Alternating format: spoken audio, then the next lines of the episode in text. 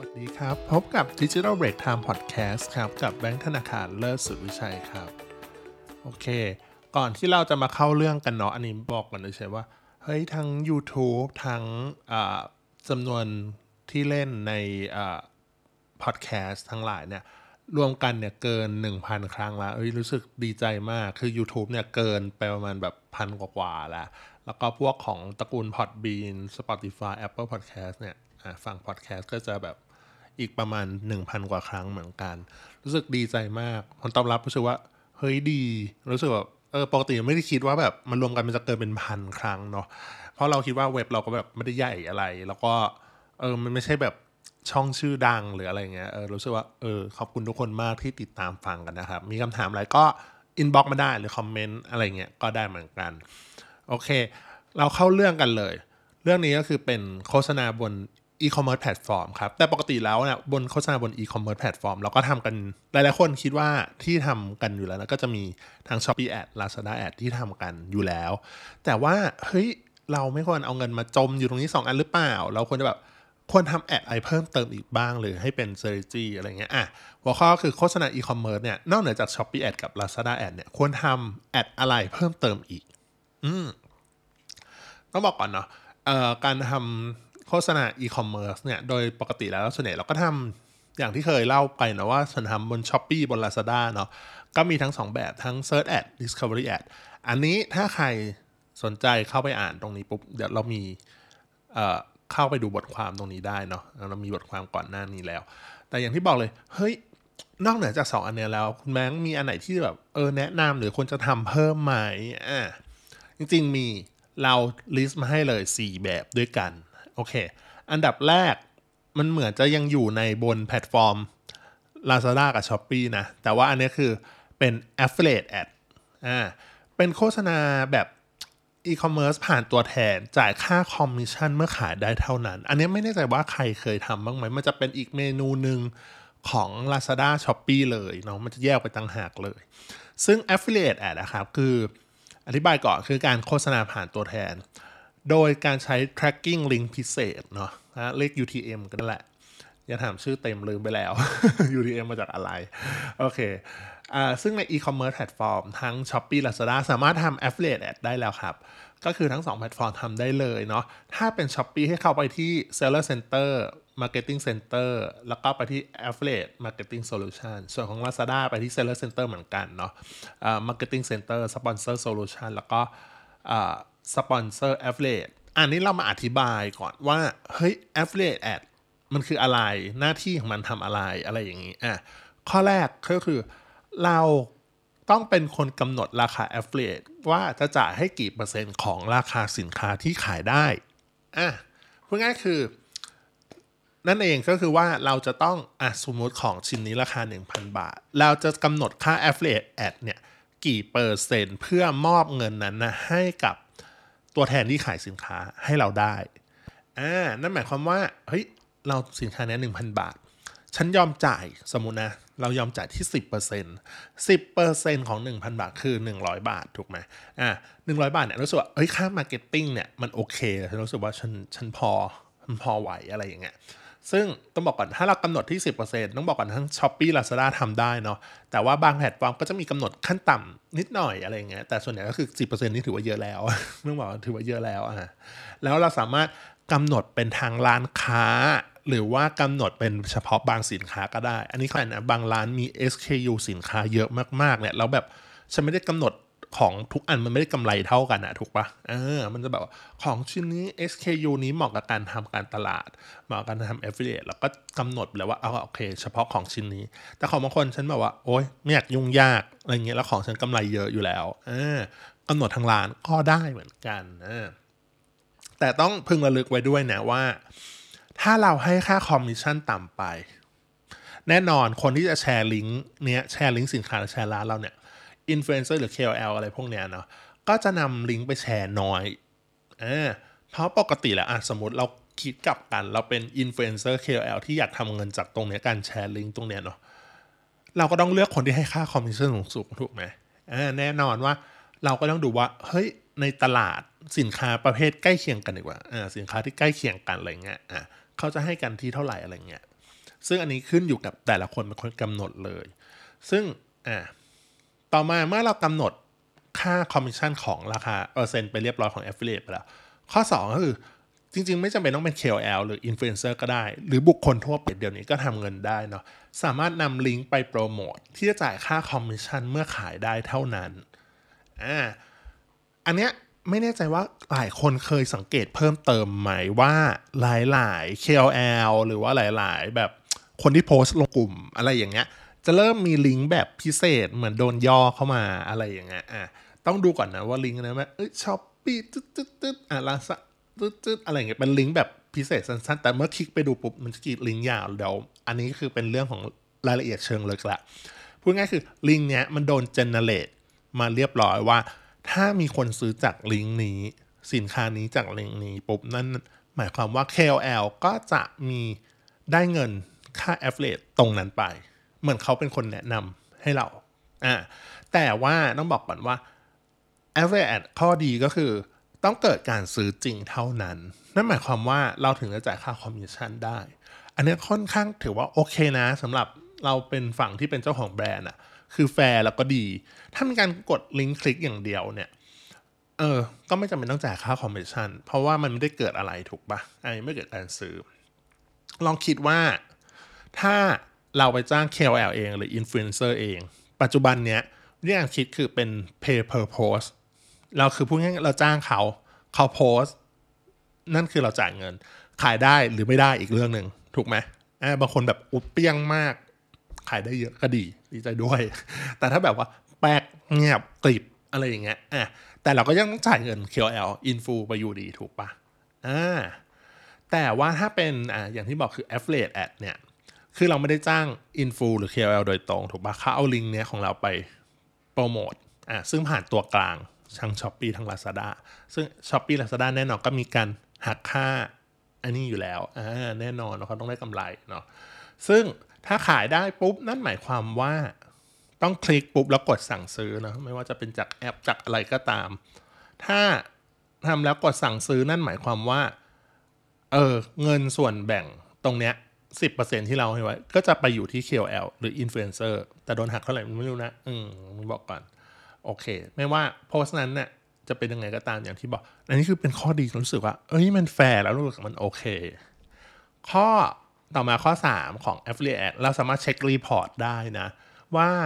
Affiliate ทำงานแล้วขายได้กี่ชิ้น ระยะเวลาเป็นยังไง ค่าคอมมิชชั่นเท่าไหร่ ROAS เป็นยังไง เมื่อเกิดการซื้อขายเนาะผ่านลิงก์ Affiliate ที่เราตั้งค่าคอมมิชชั่นไว้ ก็จะมี reports ว่า โอเค เราต้องจ่ายค่าคอมมิชชั่นเนี่ยเท่าไหร่ แล้วสินค้าที่ขายเกิดจาก Affiliate Ad เนี่ยมีกี่ชิ้นมีกี่อันขายอะไรออกไปบ้าง แล้วก็คำนวณ Return เป็น ROAS หรือ ROI เท่าไหร่ ต้องบอกว่าอันนี้แอบบอกจริงๆ คือเยอะและดี คือดีกว่าการยิง ad ทั่วไป ใช้คำนี้นะบิวแต่ว่าก็จะมีข้อจำกัดคือ affiliate ad อะก็อย่างที่บอกถ้าเราให้คำคำนวณเปอร์เซ็นต์ต่ำอะคนก็เออเขาก็ไม่อยากแชร์ลิงก์เรา แล้วก็เอาแน่เอานอนยากเออเป็นแบบว่าพูดง่ายคือยอดขายอะเออ return กลับมาเป็นยอดขายเอาแน่นอน แต่ ROAS กับ ROI ดีนะนี้บอกว่าคุ้มค่าใช้คำว่าคุ้ม แล้วแต่ประเภทของด้วยเออถ้าเป็นของที่มูลค่าชิ้นสูงๆเป็นหมื่นเงี้ยเฮ้ยโลแอทะลุหลักสิบเลยเด้อบอกก่อนดีนะ เอออันนี้ชอบ อันนี้ปรับปื้มอะไรอย่างเงี้ยโอเค ต่อมาเมื่อกี้มึงจบข้อแรกนะ affiliate ad อ่าต่อมาคือวิธีการทำข้อ 2 ก็คือ C part ครับ C part ad อ่าอ่ายกแคตตาล็อกบุกพวกเมตาเลยอ่ากระจายช่องทางการขายให้มากขึ้นอะหลายหลายคนนะรู้จักคำว่า C part Facebook C part หรือ C part ad อยู่แล้ว อีกชื่อหนึ่งอีกชื่อหนึ่งคือคออ่า อีกชื่อหนึ่งคือ C part ad นี่แหละ โทษทีฮะ เป็นโฆษณาอีคอมเมิร์ซรูปแบบหนึ่ง ซึ่งนิยมใช้กันมาก ๆ เนาะทั้งบน Facebook IG หรือในกลุ่ม Meta เองก็ตามเนาะจริง ๆ เนี่ยโฆษณาแบบเนี้ยมันมีมานานแล้วนะ ต้องบอกก่อนว่ามีมานานพอสมควรแล้ว Meta เนี่ยค่อนข้างเป็นดึงเทคโนโลยีมาใหม่ อ่าพอสมควรซึ่งหลายคนอาจจะแบบยี้ Meta อะไรอย่างเงี้ยลด reach ลดอะไรแต่ว่าด้านของการโฆษณาเขาทำมานานแล้วนะเออเขามีเทคโนโลยีอะไรอย่างเงี้ยใหม่ๆมาเป็นน่าจะเป็นเจ้าแรก ๆ เลยด้วยมั้งเออซึ่งอ่าเราสามารถอะเขาเรียกว่าเชื่อมต่อ connect ผ่านร้านค้า e-commerce แพลตฟอร์มซึ่งทั้งสองเจ้าทั้งในไทยเนี่ยก็คือ Shopee กับ Lazada สามารถทำได้แล้ว แอบบอกว่าสามารถทำกับเจ้าอื่นอย่าง Convi c e n t r a l อะไรอย่างเงี้ยได้ด้วยอะแอบบอกแอบบอกแต่ว่า Shopee Lazada เนี่ยยังไงก็ทำได้อะไรอย่างเงี้ยอ่าดึงแคตตาล็อกมาโฆษณาบน Meta อ่าซึ่ง Objective ที่นิยมใช้กันก็คืออ่า Catalog Sale หลายๆคนอาจจะเคยเห็นนะแบบว่าบนฟีดอะที่เป็นเหมือนแบบมีแบนเนอร์หนึ่งอัน แล้วข้างล่างก็จะเป็นอีก 3 อันเนี่ยจะเป็นรูปสินค้า กดเข้าไปปุ๊บข้างในก็จะเป็นแคตตาล็อกหรือรูปสินค้าใช่ไหมกดเข้าไปไปอีกหนึ่งทีที่สินค้านั้นมันก็จะเด้งไปที่แอปช้อปปิ้งเลย เช่น Shopee หรือ Lazada ซึ่งเป็นสินค้านั้นจริงๆอ่าซึ่งเป็นสินค้านั้นจริงๆ ซึ่งข้อดีอันเนี้ยเราสามารถ custom จัดเซตสินค้าที่เราต้องการได้เนาะยังดึงค่า conversion ของทาง Shopee Lazada มาได้ด้วย ไม่ว่าจะเป็น add to cart add to cart value เอ่อ purchase purchase value อะไรพวกเนี้ยนะ ก็คือ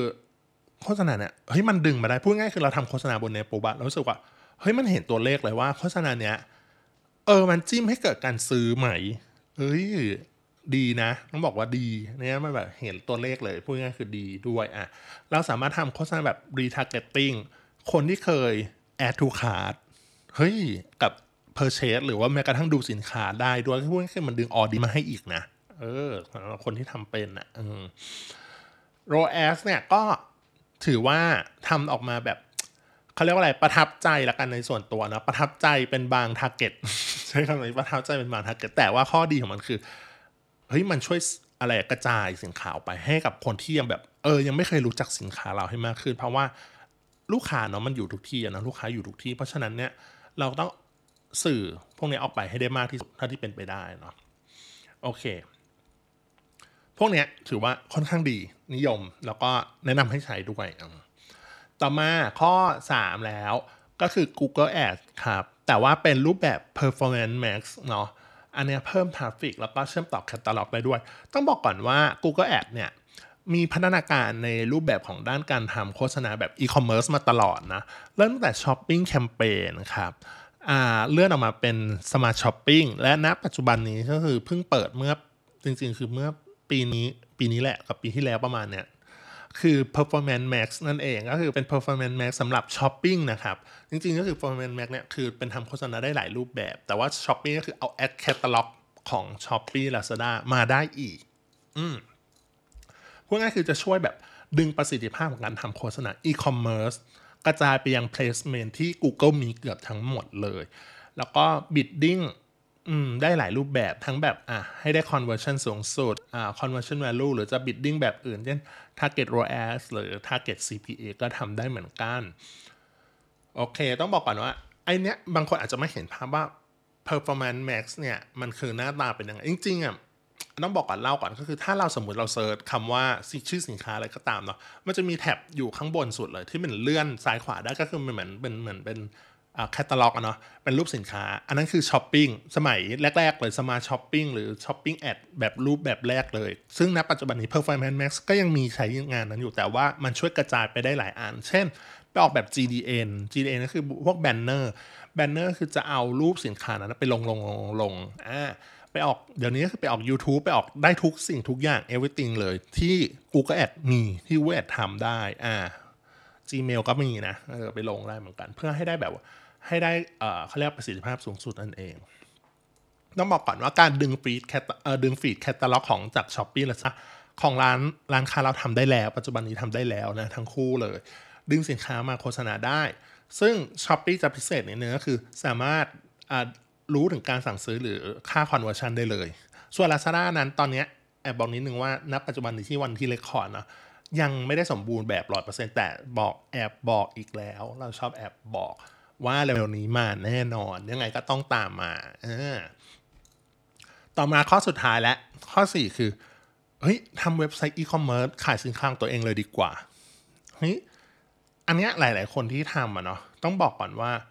อ่าเป็นเจ้าของแบรนด์แล้วก็ขายของบน Shopee Lazada อยู่แล้ว เอ้ย มันเป็นเรื่องปกติที่เราต้องจ่ายค่าคอมมิชชั่นให้ให้ร้านค้าเขานะ เออให้ให้ทางแพลตฟอร์มเขา อันนี้เป็นเรื่องธรรมดานะทุกคนแบบเออต้องเข้าใจว่า เขาก็ต้องมีค่าดำเนินการมีพัฒนาแพลตฟอร์มให้มันดียิ่งขึ้นอะไรอย่างเงี้ยเนาะเขาก็ต้องทำเขาทำเขาทำมุ่งนี้เขาก็ต้องได้กำไรอะเออเขาต้องมุ่งเน้นที่จะได้กำไรโอเค แต่ว่าต้องบอกก่อนจะดีกว่าไหมว่าถ้าเราขายของบนเว็บไซต์ของตัวเอง เพราะว่าอันดับที่หนึ่งก็คือเราไม่ต้องจ่ายค่าคอมมิชชั่นแน่นอนคุณไม่ต้องโดนหักค่าคอมมิชชั่นไม่ต้องโดนอ่าได้รับเงินเต็มๆเนาะแล้วก็ ค่าคอมมิชชั่นอย่างที่บอกคือค่อนข้างสูงขึ้นนี่มีแนวโน้มสูงขึ้นเรื่อยๆ มีแนวโน้มสูงขึ้นอาจจะมีปรับขึ้นได้อ่าแน่นอนมันเป็นเรื่องปกติอ่าทุกคนรู้ว่าเป็นเรื่องปกติมากๆครับ เราไม่อยากแบบ เอ้ยให้แนะนำว่าพึ่งพาเขาตลอดไป ใช้คำว่ากระจายความเสี่ยงจะดีกว่าเออใช้คำว่ากระจายความเสี่ยง เหมือนเหมือนเราแบบว่าเออกลับมาสร้างบ้านบนที่ดินของตัวเองอะเนาะ จะดีกว่าไหมอะไรเงี้ยอันนี้เปรียบเทียบไม่เห็นภาพเฉยๆนะเปรียบเทียบไม่เห็นภาพ ซึ่งการสร้างเว็บไซต์อีคอมเมิร์ซนั้นแน่นอนว่าถึงมีค่าใช้จ่ายสูงมากในช่วงแรก สูงสูงในระดับหนึ่งดีกว่าอ่าเพราะว่ามันมันต้องแบบเขาเรียกซับซ้อนกว่าเว็บทั่วๆไปอยู่แล้วครับแล้วก็ต้องสร้าง traffic ให้กับเว็บไซต์ด้วยต้อง build brand อะไรเงี้ย พวกทำเว็บไซต์อีคอมเมิร์ซของตัวเองก็คือเหมาะกับพวกที่คนที่มีแบรนด์สินค้าเป็นของตัวเองนะรู้สึกว่าโอเคแบรนด์เราก็จะแข็งแกร่งขึ้น แต่ว่าคนที่เป็นแบบ อไม่ได้มีแบรนด์หรือเรามาขายต่อทีอาจจะไม่ได้เหมาะต้องบอกก่อนเนาะอืมแล้วก็สร้างความมั่นคงระยะยาวให้กับแบรนด์ด้วย อีกทางช่วยลดค่าใช้จ่ายในทางอ้อมอย่างที่บอกไปว่าเออถ้ามันขายบนเว็บไซต์ดีขึ้นมากๆ เพราะฉะนั้นค่าคอมมิชชั่นไม่ต้องโดนหักเยอะอะไรอย่างเงี้ยถูกไหมอ่าลดภาระนิดหนึ่งต้องบอกก่อนว่าเออเราขายบนเนี้ยอีกอย่างหนึ่งก็คือ ขายบนแพลตฟอร์มอีคอมเมิร์ซแน่นอนว่าแพลตฟอร์มอื่นๆเนาะเราต้องทำตามกฎระเบียบของเขาเออการจ่ายเงินต้องกี่วันเขาถึงจะจ่ายให้เราอะไรอย่างนี้นั่นนู่นนี่ ซึ่งถ้าเราทำเว็บไซต์ของเราเองไอ้กฎระเบียบตรงเนี้ยมันลดไปได้เยอะมาก เราอยากเออขึ้นอยู่กับเราเราอยากใส่รูปนี้อะอันนี้เอาขึ้นเอาออกปรับขึ้นปรับลดราคาอะไรเงี้ยทำได้เนาะอ่า รูปหน้าปกเป็นยังไงอะอยากได้เงินเร็ว เราก็ไปคุยกับ payment gateway ว่าของเจ้าไหนที่ได้เงินเร็วสุดวอลลุ่มในการสั่งซื้อของเราโดยอยู่ที่ประมาณเท่าไหร่อะไรอย่างเงี้ยอะยิ่งขายเราขายดีมาก payment gateway อำนาจการต่อรองเราก็เยอะขึ้นถูกไหมอ่าก็การและอย่างหนึ่งคือการทำโฆษณาบนอ่าบนอีบนแพลตฟอร์มอีคอมเมิร์ซอะไรพวกนี้ครับ ก็ไม่ได้ต่างจากการทำอ่าบนเว็บเลย ใช้บอกว่าทำบนเว็บคล้ายๆกันไม่ต่างกัน โดยสรุปแล้ว โฆษณาอีคอมเมิร์ซแล้วเนี่ยนอกเหนือจากโฆษณา Shopee Ad กับ Lazada Ad ควรทำอะไรเพิ่มบ้างอะไรอย่างเงี้ยครับโอเค สรุปเลยก็ข้อที่หนึ่งคือทำ affiliate ad กำหนดราคาเป็นเปอร์เซ็นต์เนาะต่อมาข้อ 2 ก็คือทำ Facebook CPAS ยกแคตตาล็อกเอามาบน Meta ไว้ ข้อสามทำ Google Ad ทำที่เป็นส่วน Performance Max ที่เป็นช้อปปิ้งเพิ่ม traffic ให้ได้ค่อนข้างดีแล้ว แล้วก็สามารถ ดูได้ถึงเอ่อ purchase ด้วยของสำหรับ Shopee เนาะแล้วก็ข้อสุดท้ายทำเว็บไซต์ e-commerce เพื่อขายสินค้าของตัวเอง เพื่อลดค่าใช้จ่ายหรืออะไรอย่างเงี้ยได้ได้บ้างอะไรอย่างเงี้ยนะครับ โอเค ใครทำอะไรไปแล้วบ้าง เรามาคอมเมนต์บอกกันในแบบไหนดีแบบไหนไม่ดีเป็นยังไงบอกกันได้ครับสำหรับวันนี้ขอบคุณมากครับ สวัสดีครับ